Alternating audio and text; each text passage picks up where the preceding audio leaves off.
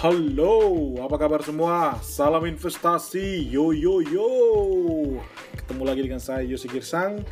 Kali ini kita akan membahas tentang saham yang cukup menarik, yaitu saham PT Telekomunikasi Indonesia Tbk atau sering kita dengar dengan nama Telkom. Nah, pertanyaannya adalah, apakah sudah saatnya kita membeli saham Telkom? Nah, eh, pembahasan ini sebenarnya Anda sudah bisa baca kalau Anda masuk ke website media ya. Yang pertama itu adalah media namanya tagar.id ya. tagar.id. Nah, di sini Anda bisa baca. Yang kedua juga saya sudah upload di website saya sendiri yosigirsang.com. Anda tinggal pilih. Oke, kita kembali ke yang tadi. Nah, pertanyaan sekarang situasi awal dulu nih. Jadi selama setahun terakhir uh, untuk saham Telkom itu bisa dikatakan sudah turun cukup dalam ya. Seperti kita ketahui bahwa saham Telkom ini adalah merupakan uh, atau perusahaan ini adalah perusahaan badan usaha milik negara atau BUMN karena memang 50% lebih dari sahamnya itu dimiliki oleh pemerintah Indonesia dalam hal ini adalah Kementerian BUMN. Nah, sekitar di eh, 25 Agustus di sini ya. Di 25 Agustus itu saham Telkom pernah menyentuh harga 4.500 ya. Dan per hari ini, per hari ini kita di tanggal 24 Maret saya record ini itu saham Telkom sudah turun sampai 2620 jadi udah turun 41,7 persen dibandingkan nilai tertingginya dalam setahun terakhir. Wow udah luar biasa turun ya. Nah tentu pertanyaannya selanjutnya adalah ini sudah menarik nggak nih untuk dibeli gitu ya? Nah mungkin kita balik sedikit sejarah dari Telkom ya. Kalau kita masuk ya kita masuk ke website dari Telkom di sini dia. Telkom itu sebenarnya mungkin yang paling sering Anda dengar adalah anak perusahaannya itu Telkomsel. Uh, jadi Telkom itu adalah grup grup Telkom yang mana Telkom itu bisa dibilang sudah melewati fase-fase yang cukup banyak eh, fase-fase disrupsi di teknologi dan mereka terbukti bisa melewati itu ya dengan visinya saat ini menjadi digital telco pilihan untuk memajukan masyarakat. Ya.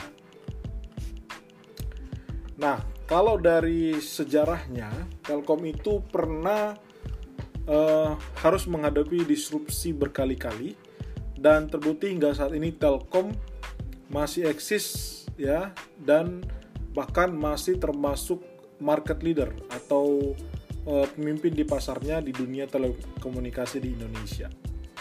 Nah, fase pertama itu tahun 1882 di mana pada waktu itu muncullah telepon ya, telepon yang e, menyaingi layanan pos dan telegraf. Padahal telegraf sendiri itu udah e, terkenal dan berkembang sejak tahun 1852 gitu.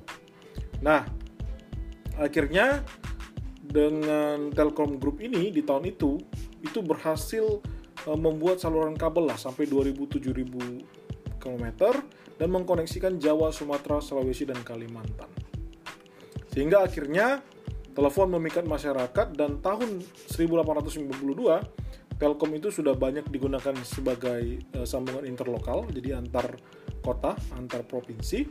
Dan tahun 1929 itu orang sudah bisa bertelepon ke luar negeri, jadi lewat uh, jalur internasional. Nah, fase kedua itu adalah tantangan di Telkom tahun 57. Yang mana setelah kita merdeka dari pemerintah Belanda, akhirnya banyak perusahaan Belanda yang diakuisisi Indonesia, ya. Dan waktu itu Pak Presiden Soekarno punya visi untuk menjadikan seluruh perusahaan negara itu menjadi public corporation. Lalu PTT pada waktu jawatan PTT itu diubah menjadi ya ini perusahaan negara pos dan telekomunikasi atau PN Postal sehingga itu lebih modern dan otonom. Dan akhirnya pada 30 pada tanggal 6 Juli tahun 65 pemerintah itu menetapkan peraturan pemerintah nomor 30 yaitu mendirikan perusahaan negara tele, telekomunikasi ya yang mana itu akhirnya dipisahkan industri pos yang tadi pos telegraf dan telekomunikasi dalam PN Postal namanya PN perusahaan negara pos dan giro dan uh, satu lagi adalah PN telekomunikasi. Jadi dibagi dua satu pos dan giro satu lagi telekomunikasi. Nah tujuannya apa? Supaya fokus mengelola portofolio bisnis dari perusahaan ke depannya nah ini logonya nih seperti ini. Nah fase ketiga Anda mungkin masih ingat tahun 95 waktu itu mulai orang mengenal teknologi GSM handphone mobile phone dan itu sendiri sudah mulai mengancam keberadaan telepon fix yang biasanya kita gunakan di rumah ataupun di kantor. Nah, Telkom Indonesia pada waktu itu mau nggak mau melakukan self disruption, jadi berusaha untuk berubah sehingga tahun 95 Telkom akhirnya mendirikan dan meluncurkan kartu Halo pasca bayar pada waktu itu. Ya, saya masih ingat ya waktu saya kuliah tahun 2000 sangat jarang ada orang punya kartu Halo ya karena biasanya itu orang-orang yang bekerja yang medium ke atas lah gitu pada waktu itu. Dan akhirnya tahun 97 Telkom itu sudah bisa hadir di hampir seluruh provinsi di Indonesia. Nah, sampai akhirnya menjadi uh, Telkom perusahaan terbuka atau TBK pada waktu kepemimpinan Bapak Setianto Pesantosa. Itu dia. Nah, itu kurang lebih sejarah dari Telkom. Bahkan di Agustus tahun kalau kita lihat di sini dia ya di Agustus tahun lalu eh tahun 2 tahun yang lalu 2018 itu telah diluncurkan satelit merah putih milik Telkom yaitu SpaceX yang mana eh, itu diluncurkan oh, SpaceX ini adalah perusahaan transportasi luar angkasa mungkin Anda tahu yang dimiliki oleh Elon Musk eh, pada waktu itu di launch di Cape Canaveral di Florida, Amerika Serikat. Artinya apa? Artinya sekarang adalah fase sekarang adalah itu sudah erat kaitannya dengan semakin berkembangnya era digital. Dan jadi masyarakat justru sekarang lebih banyak menggunakan paket data ya. Paket data 3G ataupun utamanya 4G untuk baik itu bertransaksi ya jual beli di marketplace dan juga menikmati layanan streaming lah di smartphone Bahkan sekarang orang juga telepon itu tidak lagi jarang menggunakan jaringan GSM atau SMS. Banyak yang sekarang telepon menggunakan aplikasi digital, ya misalkan WhatsApp, Telegram, Line, yang mana itu mengkonsumsi data, ya. Makanya mungkin e, dari Telkom melihat opportunity ini sehingga mulai menyiapkan salah satunya adalah infrastruktur. Nah, kalau kita bicara tentang segmennya, jadi Telkom itu eh, sebagai badan usaha milik negara, eh, pemerintah itu memiliki kurang lebih 52,09% sahamnya atau kalau dalam lembar itu sekitar 51,6 miliar lembar saham. Ya, karena sebagai karena dia lebih dari 50%, makanya disebut badan usaha milik negara. Dan Telkom saat ini ternyata memiliki 12 anak usaha dan itu sebagai pemilihan langsung dan ada juga 21 anak usaha dengan kepemilikan tidak langsung. Yang mana menurut hemat kami ini cukup besar ya jumlahnya ya gitu ya. Menurut kami, menurut hemat kami harusnya ini bisa dikurangi. Jadi kalau Anda masuk ke laporan uh, perusahaan Telkom di sini, Anda bisa lihat ya. Apa saja anak perusahaan yang dimiliki oleh Telkom ini saya buka laporan 2018 karena full year 2019 nya belum ada. Nah yang mungkin paling terkenal ini saya besarin dulu. PT Telko PT Telekomunikasi Seluler atau Telkomsel ya. Ini yang melaunching produk uh, Halo ya. Jadi bergerak sebagai operator fasilitas telekomunikasi. Nah ada kurang lebih 12 anak usaha yang langsung kepemilikan langsung ya yang sahamnya mayoritas dimiliki oleh uh, Telkom atau PT Telekomunikasi Indonesia. Nah ini dia list-list ya. Nah ada juga yang uh, entity yang kepemilikannya nggak langsung. Seperti contohnya ini Sigma Cipta Caraka, Sigma ya ada Infomedia Nusantara Infomedia ya bahkan ada Telkom Denmark nah ini yang menurut hemat kami ya seperti eh, kondisi di Garuda Indonesia di Aneka Tambang. Kita tahu bersama bahwa permasalahan di BUMN itu adalah anak usahanya terlalu besar.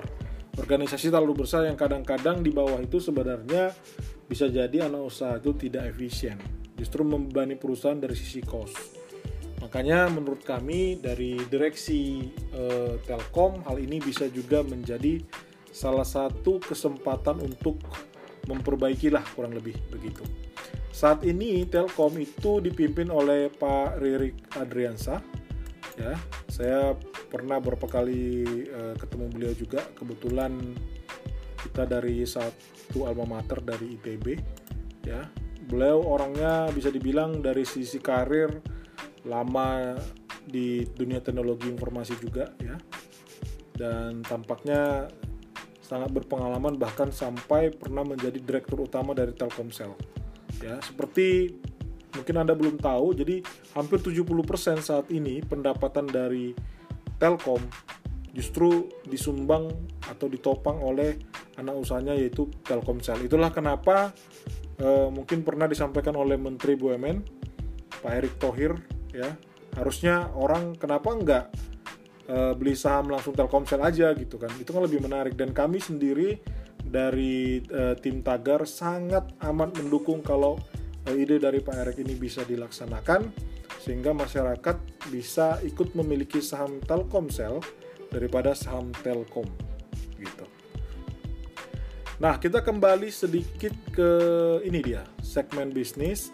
Jadi sumber pendapatan Telkom di 2019 ini berdasarkan laporan terakhir di kuartal ketiga 2019 itu bisa dikatakan paling besar di 64% porsinya itu di data internet dan jasa teknologi informatika. Itu yang paling besar, ya. Sementara nomor kedua itu dari telepon seluler ya yang nilainya sekitar 19%. Uh, oh ya, sebelum uh, masuk ke sana di total pendapatan Telkom di kuartal ketiga itu sekitar 102 eh, triliun rupiah jadi kalau kita setahunkan itu setara dengan 134,2 triliun. Dan tadi saya bilang 64% dari data internet, kemudian 19% dari telepon seluler, baru lain-lainnya. Lain-lainnya itu itu bicara tentang CPA terminal, penjualan peripheral, sewa menara, telekomunikasi, call center service dan e-payment lah. Itu kurang lebih ada 7% di sini. Dan e, untuk bagian lainnya adalah interkoneksi dan ada juga telepon fix yang mana itu tiap tahun turun menurun e, terus menurus porsi atau persentasenya. Mungkin teman-teman pernah dengar ada yang disebut dengan bisnis legacy yaitu bisnis e, layanan percakapan dan SMS yang biasanya kita lakukan lewat telepon ataupun lewat e, SMS gitu lewat handphone itu juga terus mengalami penurunan karena tadi yang saya jelaskan masyarakat sekarang mulai beralih untuk melakukan percakapan dengan uh, uh, telepon dan SMS dengan aplikasi digital yang berbasis data. Jadi WhatsApp, Telegram, ya ada Line, ada macam-macam lah gitu ya. Nah, jadi bisa dibilang memang sekarang persaingannya ke arah data. Dan mayoritas itu dipegang oleh Telkomsel sebagai anak usaha. Nah, sekarang kita lihat ini grafik dari pendapatan dan laba bersih Telkom dari 2014 sampai 2019 jadi kurang lebih enam tahun dalam enam tahun terakhir ya pendapatan Telkom itu menunjukkan tren meningkat sebenarnya walaupun eh, di dua tahun terakhir khususnya di 2018 dan 2019 itu pertumbuhannya hanya di bawah 3% ya khusus untuk 2019 sendiri itu kalau disetahunkan itu sebenarnya pendapatan Telkom dibanding 2018 hanya tumbuh 2,6 persen. Yang menurut kita, menurut saya ini cukup kecil, bisa dibilang sangat kecil, ya. Dan memang di laba bersih sendiri dari 2014 ke sorry kalau di laba bersih sendiri dari 2014-2017 itu masih ada pertumbuhan yang lumayan signifikan lah bisa kita bilang ya. Kalau anda lihat itu rata-rata sekitar 15,5 persen per tahun. Dari dari 2014 itu kan 14 triliun kurang lebih 14,4 triliun. Di 2017 sudah menjadi 22,1 triliun gitu. Namun di 2018 itu drop sampai minus 18,6 persen itu ke level 18 triliun. Jadi dari 22,1 triliun di 2017 menjadi hanya 18 triliun di 2018. Apa yang terjadi? Ini memang terjadi karena adanya persaingan ketat e, perang harga di 2018. Mungkin teman-teman masih ingat pada waktu itu pemerintah lewat Kominfo mulai e, mengimplementasikan kebijakan pendaftaran kartu SIM untuk yang prabayar ya. Yang mana akhirnya di, di situasi tersebut mau nggak mau bisnis model dari e, Telkom itu diubah yang awalnya dari penjualan kartu perdana menjadi ke penjualan paket isi ulang. Nah, banyak para operator-operator ketika menjual dari produk layanan datanya itu berusaha untuk banting harga untuk mengejar semakin banyak orang yang pada waktu itu supaya meregistrasi uh, SIM prabayarnya dengan menggunakan layanan mereka. Uh, Telkom melihat hal ini tidak sehat untuk jangka panjang dan dia berani mengambil keputusan uh, Pak Ririk waktu itu berani mengambil keputusan untuk menjaga harga yang pas supaya dari sisi operasional juga itu masih tetap menguntungkan.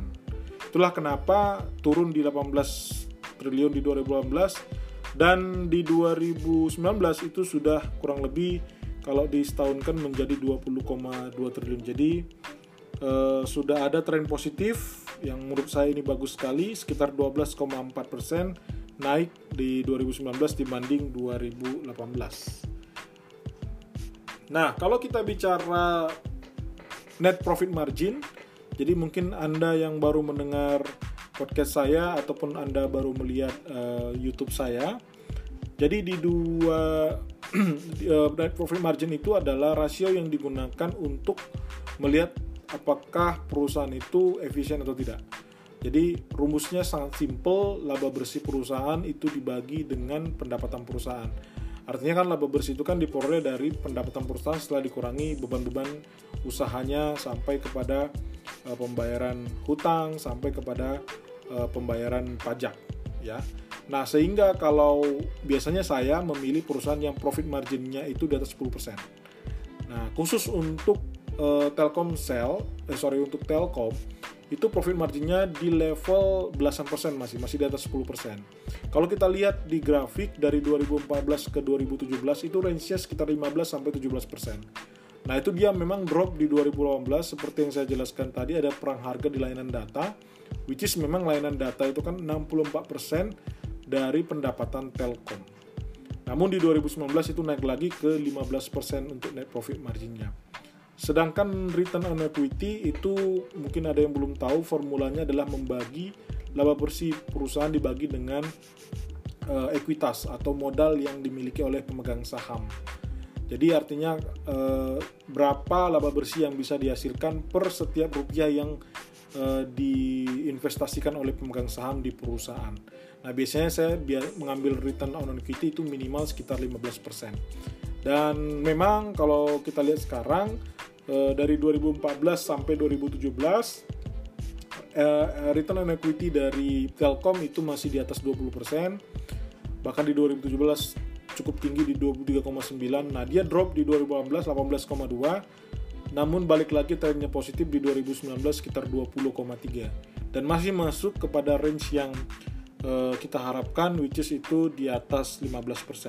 Sebagai informasi ya, sebagai informasi uh, ada satu research yang dilakukan oleh uh, Deutsche Bank. Deutsche Bank pada waktu itu membandingkan layanan data Telkomsel di tahun di kuartal keempat 2015 pada waktu itu uh, labanya masih sekitar uh, 44 rupiah per megabyte.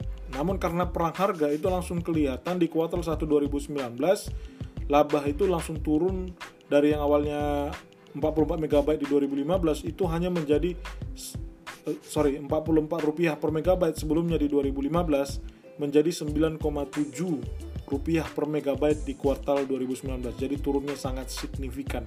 Itulah yang menggerus net profit margin dan return on equity dari perusahaan. Tapi ya masih masuk, masih masuk dari uh, range ataupun uh, syarat yang biasanya kita lakukan untuk memilih perusahaan yang sehat atau tidak. Nah, berdasarkan situasi-situasi inilah pertanyaan sekarang apakah saham Telkom layak dibeli gitu ya? Saya sih melihat begini, um, yang tadi pertama kita masih melihat ada kesempatan yang uh, bagus untuk direksi dari uh, Telkom untuk melihat apakah ada pertama uh, anak perusahaan yang mungkin bisa ditutup atau diakuisisi kalau itu membebani sehingga nanti bisa menaikkan uh, NPM dan also dan dan juga return on equity dari perusahaan sehingga ke depannya perusahaan juga yang setiap periode itu akan ada selalu disrupsi itu bisa fleksibel dan siap untuk menghadapi fase perubahan yang akan datang. Karena apa? Nanti ke depannya beberapa tahun ke depan, mungkin lima tahun ke depan, itu udah bicara layanan data 5G yang membutuhkan capex yang cukup besar dan ini menurut saya eh, tantangan atau eh, hal yang perlu kita cermati kalau kita mau memegang saham dari Telkom ini untuk jangka panjang karena untuk bisa menyiapkan infrastrukturnya itu pasti butuh capex atau belanja modal yang tidak sedikit. Nah, yang kedua adalah tadi saya juga jelaskan kita berharap sebenarnya kalau bisa PT Telkom PT Telekomunikasi Seluler atau Telkomsel anak perusahaan dari Telkom yang justru masuk ke bursa efek. Ya, karena apa? Karena ya tadi 70% dari pendapatan Telkom ternyata dari Telkomsel. Ya Pak Erick Thohir sempat menyentil juga mengatakan sekarang ini uh, justru perusahaan telekomunikasi itu bicara tentang big data atau cloud ya.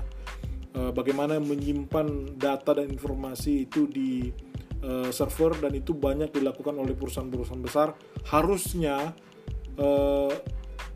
yang saat ini kebanyakan dari perusahaan asing gitu ya harusnya Telkom bisa mengambil peran di sana dan tampaknya untuk hal ini masih ketinggalan gitu Nah, sekarang kalau kita bicara valuasi, kita bicara tentang uh, PE ratio, price earning ratio. Jadi sepanjang eh, 6 tahun terakhir kalau kita lihat di sini, saya gedein dikit. Kalau kita rata-ratakan eh, PE ratio ter terendah rata-rata dari Telkom selama 6 tahun terakhir itu 16,5 kali. Ya, pernah paling rendah itu dia 14 kali, yang eh, terendah yang paling tinggi di 18 kali ya. Nah sekarang dengan harga sekarang Telkom di 2620 per 24 Maret 2020 itu PR rasio Telkom di 12,8 kali. Jadi memang sekarang posisinya sudah diskon ya karena rata-rata sendiri 16,5 bahkan yang paling rendah dalam 6 tahun terakhir itu hanya di PR rasio 14 jadi ini adalah PE rasio terendah yang baru lagi di 12,8. Tapi hati-hati karena memang sekarang pasar masih belum stabil mengingat efek dari wabah pandemi dari virus corona COVID-19 yang kita tidak tahu seberapa besar market akan bereaksi. Karena banyak investor asing saat ini justru mengeluarkan dananya dari pasar saham dan mereka mengkonversinya ke dalam bentuk dolar Amerika Serikat. Itulah kenapa juga rupiah terlihat melemah sampai ke level 16.600 uh, rupiah per dolar Amerika Serikat. Jadi kalau saya sarankan misalkan nih Anda mau tertarik beli saham ini, belilah bertahap. Simpelnya begini, misalkan Anda punya dana 10 juta, itu tidak pembelian Anda Anda bisa bagi ke 3 sampai 5 kali. Katakan misalkan Anda beli 5 kali, setiap pembelian 2 juta, 2 juta, 2 juta, Nah, dibikin interval 3 sampai 5% ya, 3 sampai 5%. Jadi misalkan hari ini harganya 2620 setelah dia turun 3 sampai 5% Anda bisa masuk lagi sampai akhirnya nanti tidak tidak masalah nanti kalau toh setelah Anda beli ternyata masih uh, uang Anda sudah habis uh, dan dia masih turun lagi karena memang di pasar saham yang penting Anda beli di diskon, di harga diskon. Kalau misalkan uh, masih turun lagi, ya itulah ada resiko di pasar saham. Ya, yang penting Anda beli di harga diskon karena biasanya nanti setelah situasi membaik biasanya perusahaan-perusahaan yang secara kinerja sebenarnya bagus itu akan kembali ke harga semula dan bahkan bisa lebih tinggi yaitu berdasarkan histori yang terjadi di tahun 98 dan di 2008 ya nanti akan ada video menjelaskan ini bagaimana ISG kapan uh, eh, ISG akan kembali bisa bangkit lagi. Anda saksikan aja atau Anda tunggu saja podcast maupun videonya di yang berikutnya. Jadi itu dulu uh, segala keputusan beli dan jual dari saham Telkom ini menjadi tanggung jawab teman-teman sendiri. Kami di sini tim ekonomi Tagar ya bertujuan memberikan edukasi, kami sharing apa praktis yang kami lakukan dan semoga itu juga bisa digunakan teman-teman untuk memutuskan menjual atau membeli dari uh, saham perusahaan. Terima kasih untuk waktunya, semoga bermanfaat. Salam investasi, Yosi Girsan.